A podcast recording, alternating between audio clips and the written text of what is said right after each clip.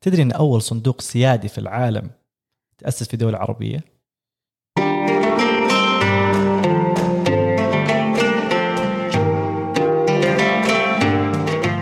هلا عبد الله. هلا رائد، كيف حالك؟ والله تمام، الله يعطيك العافية. والله معلومة تدعو للفخر.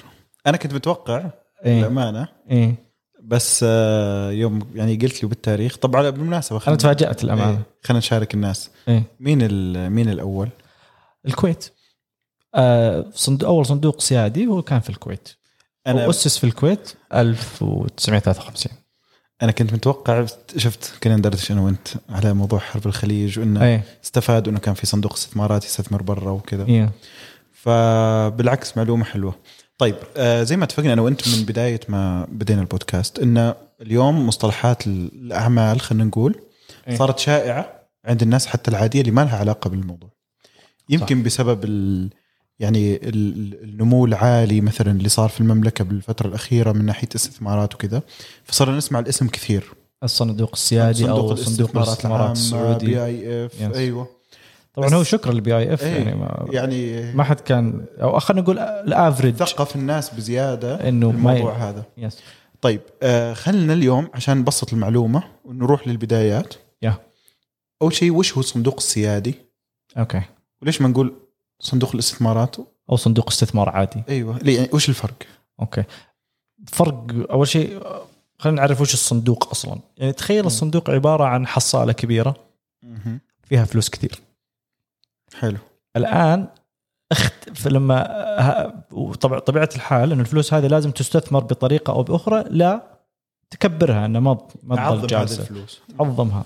طيب الآن شفت الحصالة هذه؟ وتقول عليه هذا حصالة سيادية أو صندوق سيادي أو محفظة سيادية أو محفظة عادية زيها زي أي صندوق استثمار عادي. بكل بساطة لما تكون ترجع لحكومة أو لدولة مش لفرد. نعم. فالصندوق السيادي هو الذي الصندوق السيادي يعود لدولة، أو الشرط أنه عودة الملكية إلى إلى إلى دولة أو حكومة، مو بشرط ترى دولة. يعني مثلا في أمريكا في عندك تروح لفيدرال ستيتس، أتوقع نفس النموذج في الإمارات. بالضبط، في الإمارات النموذج نفس الشيء، في أبو ظبي وفي دبي. السعودية ما عندنا صندوق سيادي واحد. ما شاء الله مغطي على صندوق سيادي. طيب كيف يشتغل الصندوق السيادي؟ يعني اليوم هنا برضو من الأشياء اللي تختلف عن الصناديق العادية، وخلنا نقول الصناديق الخاصة، إنه تستثمر اللي يسمونه اللي هو الفائض من الناتج المحلي أو الناتج مثلا الناتشرال ريسورسز. خلينا ناخذ مثال النرويج. اليوم النرويج الصندوق السيادي هو أكبر صندوق في العالم، هم رقم واحد، صح؟ نعم، رقم واحد كأسيتس فاليو. طيب لما تجي تقول لي والله هذا الصندوق من وين جاب فلوسه أصلا عشان استثمرها وكبرها ووصل لهذا الحجم؟ من الفائض النفط أو الغاز أو حتى الصادرات والواردات، كما هو الحال في الصين. أغلب صناديق الصين، أو خلينا نقول جاي من وين؟ صادرات، خلينا نقول الصادرات، صادرات فائضها أكبر من الواردات. فصار عندهم لنفرض جدلا 100 مليار ريال أو 100 مليار دولار، فبدل ما يخلونها جالسة في البيت أو واقفة في الحصالة هذه، خلينا نستثمرها، let's move it، خلينا نضخمها، خلينا نكبرها، خلينا نتصرف فيها. طب ليش تروح الدولة ليش تأسس الدولة صندوق سيادي؟ يعني ليش تتجه لهذا المجال؟ يعني فأنا اليوم مثلا ممكن أروح أشتري أراضي وأزرعها وأطلع محصولها وبيع. يعني ليش تروح الدولة تسوي صندوق سيادي؟ ليش تتجه لهذا المجال؟ لعدة أسباب، بس أهمها اللي هو تنويع مصادر الدخل. اليوم طبعا أنت ممكن تسألني سؤال ثاني أصعب، ليش مو نفسها الدولة هي اللي تمسك الموضوع؟ ونرجع دائما بجيك في السؤال هذا، بس خلينا نقول ليش الدولة تروح للصندوق السيادي، أو ليش اليوم موجودة الصناديق السيادية؟ تنويع مصادر الدخل وتقليل المخاطر بشكل رئيسي، وأيضا حماية العملة المحلية من الفلكشويشن اللي يصير في الدولار. اليوم الريال ممكن يصير خصوصا لما يكون عندك مشتريات خارج الدولة وخارج البلد. فاليوم أنت تبيع في السعودية والعملة الرئيسية هنا في السعودية الريال، صحيح، بس بكرة إذا بتشتري برا في الدولار ارتفعت قيمة الدولار وقلت، صح، تأثرت بالإكسشينج ريت هذا. أقصد حتى أنت على مستوى الشركة خاصة، فقيس على ذلك على دولة، فأنت لازم تحميها. فأنت شلون تحمي الدولة وتحمي العملة؟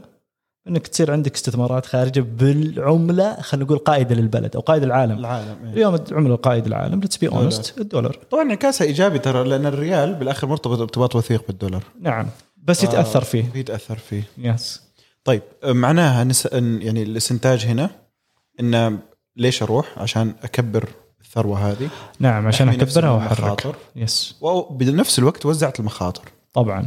طيب معناها القائم على هذا الشيء مين؟ الدوله.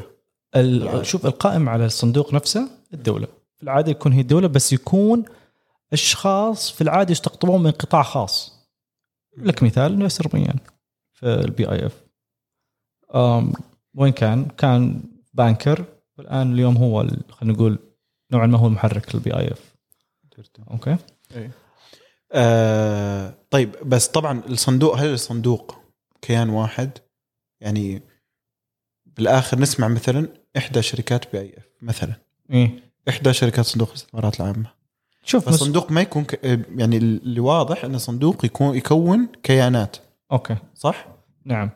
الصندوق شوف الصندوق هو عبارة عن خلينا نقول قابضة زي شركة قابضة ويعطي طبعا هو أكثر من شركة قابضة. الشركة القابضة في العادة تكون كوسنتر بس هذا لا هذا مستثمر اعتبره زيه زي أي مستثمر خارج بس ممثل أو ليكويد مخيف بخبرات مخيفة. أحيانا يدخل في بعض الصناديق ما بس تعطيك الفلوس وبس لا تدخل معاك في الأوبريشن والجوفرنس حتى تدخل في الجوفرنس. ولاحظت أغلب الصناديق في العالم يكون عندهم خلينا نقول حوكمة واضحة جدا في البورد ممبرز لأي شركة يدخلون فيها. نهاية اليوم الشركات محكومة بأفراد صح. وأنا كصندوق استثماري ما راح أدخل في كل شركة استثمر فيها لكن بعطيكم الحوكمة هذه وامشوا عليها وإن شاء الله أموركم طيبة. خصوصا بعدين بعد ما يكبر الصندوق مرة وتصير نعم. جاسي يأسس شركات كثيرة يعني زي مثلا بي آي إف يعني ما شاء الله كل يوم شركة فأنا معك بقعد أضيع وقتي من A to Z زي ما قلت. وعلى فكرة حوكمة واضحة وامشي عليها. دائما الصناديق السيادية ترى قيمتها تتجاوز المليارات مئات المليارات يعني إلى أي درجة؟ كيف؟ إلى درجة مئات المليارات. أي تتجاوز مئات المليارات يعني لو جاك واحد حسب لك قيمة الأصول لكل الصناديق السيادية كافة حول العالم نتكلم على 11.1 تريليون دولار. واو which is a number which is شيء مرة كبير. عشان أعطيك شوية ريفرنس صندوق الاستثمارات السعودي 700 مليار الحالة والتريليون هو 1000 مليار كثير مرة. يس فتكون أرقام كبيرة جدا.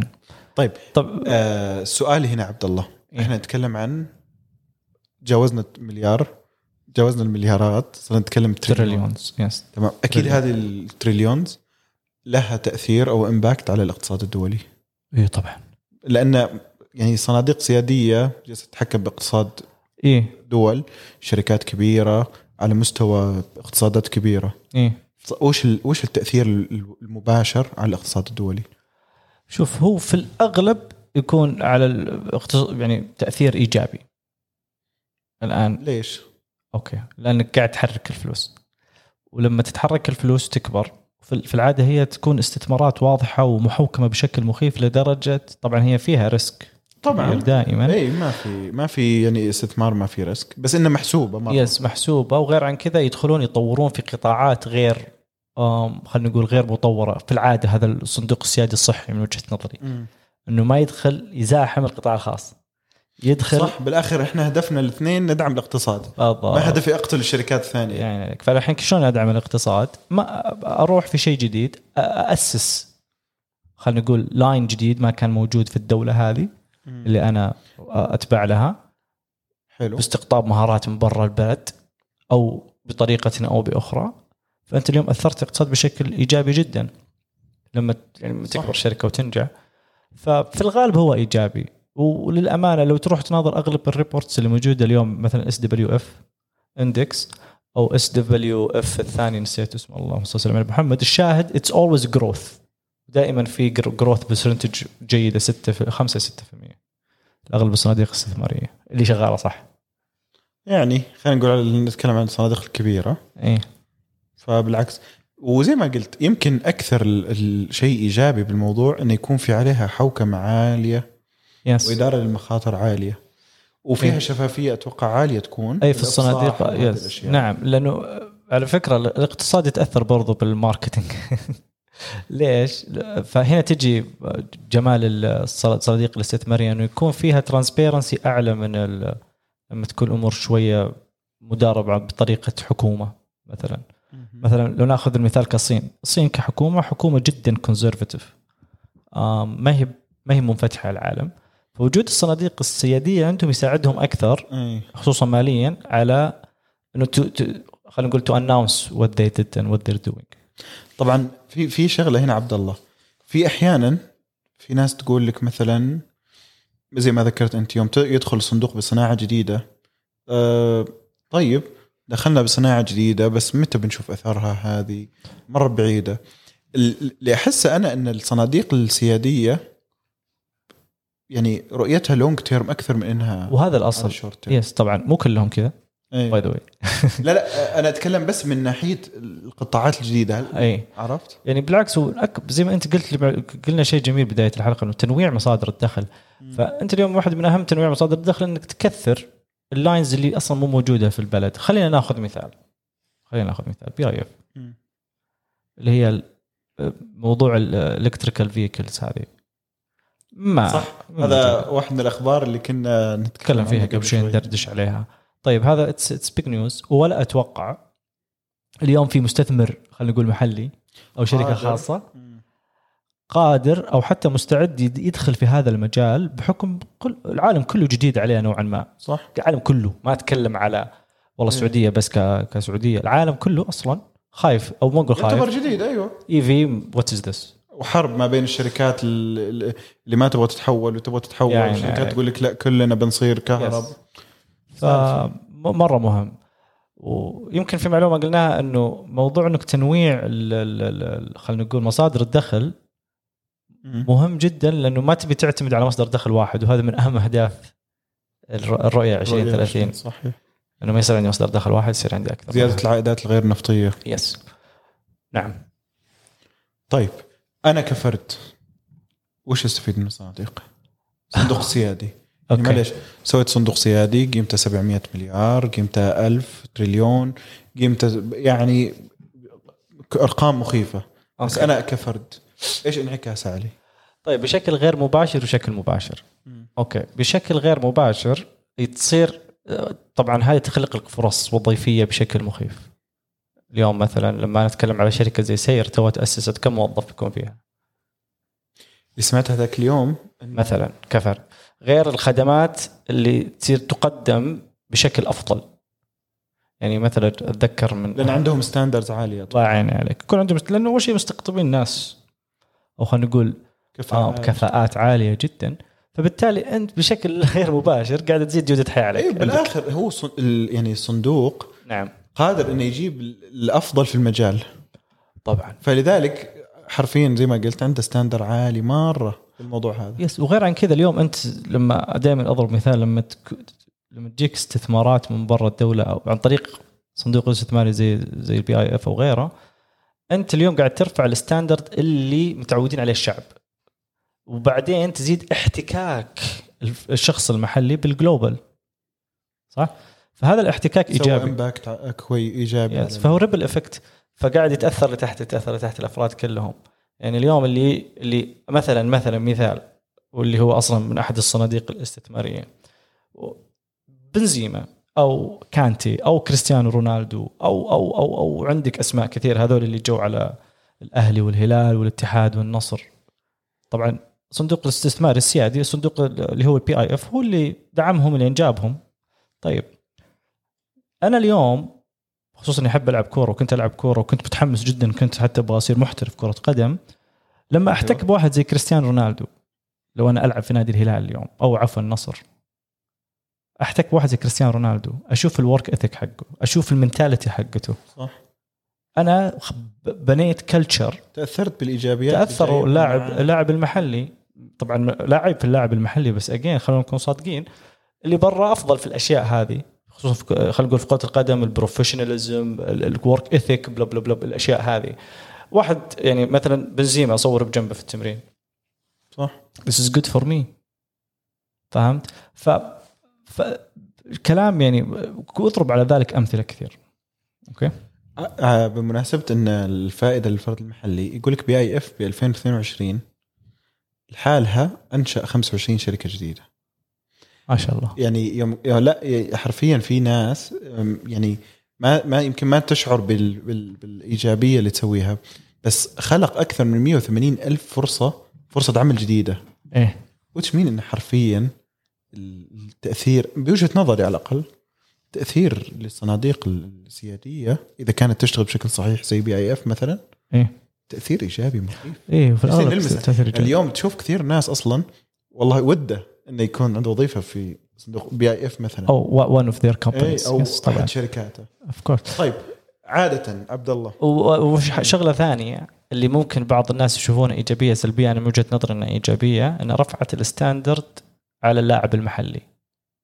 تبي تدخل المجال هذا طبعا صير اشتغل على ستاندرد عالي يس طور مهارات ولك في روشن مثال أيوه كديفلوبمنت طبعا غيرت كريل استيت ديفلوبمنت شكل السوق حرفيا تغير الشكل. اليوم انت قاعد تستعيش في ستاندرد عالي جدا للديفلوبمنت صح. طيب دامك جينا للروشن العقارات وش افضل الاستثمارات اللي تتوجه لها الصناديق بالعاده؟ يعني انت يعني اغلبها في العقار وفي خلينا نقول في التكنولوجي من وجهة نظري انا شخصيا يعني وفي خلينا نقول الانتابد ماركتس اللي زي مثلا السعوديه في سافي تعرف سافي أيه. هذا الالكترونيك جيمز يعني الاشياء خلينا نقول الجديده اللي الناس خايفه تدخلها ومع طبيعه الحال مع العقار والتكنولوجي وعاده هذه تكون لونج تيرم. شوف لونج تيرم هو الاصل شورت تيرم اضرب واهرب هذا حق خلينا نقول حق انا وانت. طيب ما دام نتكلم عن الاستثمار اي ودائما الاستثمار لها عائد وش العائد متوقع عاده للصناديق السياديه خلينا نتكلم من 4 الى 6% جروث يير اوفر يير يعني 4-6% سنه فوق سنه. هذا خلينا نقول الامبيشس وانز الريتيرن اون انفستمنت حقهم يكبر متوسط اي. طيب طبعا هذا بيست على الداتا يعني أيه. في واحد عندك مثلا الصندوق السعودي لا PIF لا قد جاب 25% اي في واحده من السنوات صح يس اي بس احنا نتكلم على الستاندرد يس لا PIF ما شاء الله داعس. طيب السؤال هل يعني انا كحكومه الصندوق الاستثماري السيادي هو الحل الامثل؟ هل الامثل لايش للاستثمار؟ على حسب بس نعم من أفضل من يعني مو الحل الوحيد أنت ممكن تستفيد منه كحكومة بس هو من أفضل الحلول وجهة نظري أنا شخصيا أفضل لأنه تقدر تستقطب أجين نرجع للمهارة نرجع للكفاءات وفي العادة الكفاءات تبغى شوية حرية أكثر إيه أبغى أطلع عن البيروقراطية حكت اليوم فالحكومات بغض النظر في الأغلب يكون فيها بيروقراطية وفي كود معين بوليتكس whatever فصعب تكون الحركة أبطأ لا ولما تكبر الأورجانيزيشن يعني اليوم الحكومة مو بشغلتها الاستثمار شغلتها تنظيم أمور البلد صح ففوض ديليجيت صح. فلما يكون واحد متخصص ودائما يعني مهما كان التفرغ والتخصص يعطيك ريزولتس أكبر بكثير من أنك تكون خلينا نقول مشغول بأشياء واجد فلا فوض وخصخص. طيب مدام قلنا في تأثير على الاقتصاد العالمي كم أو الاقتصاد الدولي كم تكون يعني كم نسبة اللي تشكلها صناديق سيادية من الاقتصاد العالم global؟ ما يشوف يعني دورت كثير ولا أحس يعني المعلومة بالنسبة لي لقيتها 6% من أصول العالم 6% من أصول العالم. طبعا أنا هنا يعني كنا نتناقش أنا وأنت قبل أتوقع أنه ممكن تكون أكثر كذا بكثير لسبب قريت معلومة أن مو كل الصناديق السيادية تفصح عن الأصول نعم. اللي تملكها بالكامل طبعا ما ترجع الصناديق السيادية في نهاية اليوم ترجع لحكومات يعني حتى ممكن ما يفصحوا عن بعض الاستثمارات اللي يستثمروها طبعا. فلذلك ما أتوقع أن الرقم ممكن يكون أكثر من كذا بكثير. أي يعني الرقم صعب إنك تحقنه، لا صعب جدا. طيب وش أكبر صناديق سيادية؟ طيب أي قلت الأول أنا في بداية الحلقة اللي هو النرويجي NBIM. أوكي طبعا أنا الآن اللي بعده صندوقين في الصين اللي هو استثمار الصينية وإدارة التبادل الخارجي برضو في الصين اللي هو السيف. هذا الثالث. الرابع أبو ظبي للاستثمار. بعدين هاي العام الاستثمار الكويت اللي هو أول صندوق اللي هو أول صندوق استثماري. بعدين سنغافورة السادس أتوقع هذا أو الخامس. طبعا لا أنا السادس هو خليني لا دقيقة خليني أرتبها من جديد. السادس اليوم هو BIF أتوقع نعم. بعد النقل الأرام الجزء من أرامكو 4% أتوقع بالضبط فأخذ المرتبة السادسة. هذا السادس أنا وقف عند السادس ما يحتاج أروح بعد خلاص بس الختام. طيب السؤال بعطيك توب 10 يعني في العالم أكبر صندوق استثمارية في العالم. تدري وين كم واحد فيهم موجود عندنا؟ بس خليني أطلع لك ضبط ترى تعبان على الموضوع. وخلنا نقول من أصل أول 10 4 موجودة في العالم العربي بالأحرى في الخليج اللي هي أتوقع 2 في واحد أبو ظبي اللي هو في الإمارات، واحد في الكويت والبابليك انفستمنت فاند السعودية وقطر. يعني 40% من أكبر صناديق العالم توب 10 أيوه موجودة في منطقة واحدة في الشرق الأوسط. طيب ويتش أصلا يدعم الموضوع أنه لأنه في فائض يتم إعادة ضخه واستثماره عن طريق الصناديق هذه. إيه؟ طيب السؤال هنا ليش أمريكا أو الولايات المتحدة ما كانت أنها من الأقوى اقتصادات في العالم؟ صح. وين الصناديقها؟ لأنها مفرقة. ما في صندوق سياسي يمثل أمريكا، ما في واحد يمثلها. معتمدة كثيرا على الضرائب وحتى الهواء لو تتنفس يأخذون عليك ضريبة الظاهر. ما هي صناديق موزعة مع أنها تملك 23 تقريبا 23 أو 24 صندوق سيادي بس موزع على فيدرال ستيتس فهم ما جمعوها كلها لذلك ما تصدق لأنه السيستم خلنا نقول طريقة الجوفرنينج تبعهم ما أنه ما يتجمعوا كستايل أمريكي كل واحد لحاله فما كبروا ما بين. بس يمكن لو تجمعهم كلهم يمكن يطلع لك رقم جيد بس ما في صندوق واحد مسك وحتى موجود ظهر من التوب 15 ما شفت شيء. طيب يعطيك العافية عبد الله. الله يعافيك شكرا جزيلا حياك الله. أهلا وسهلا.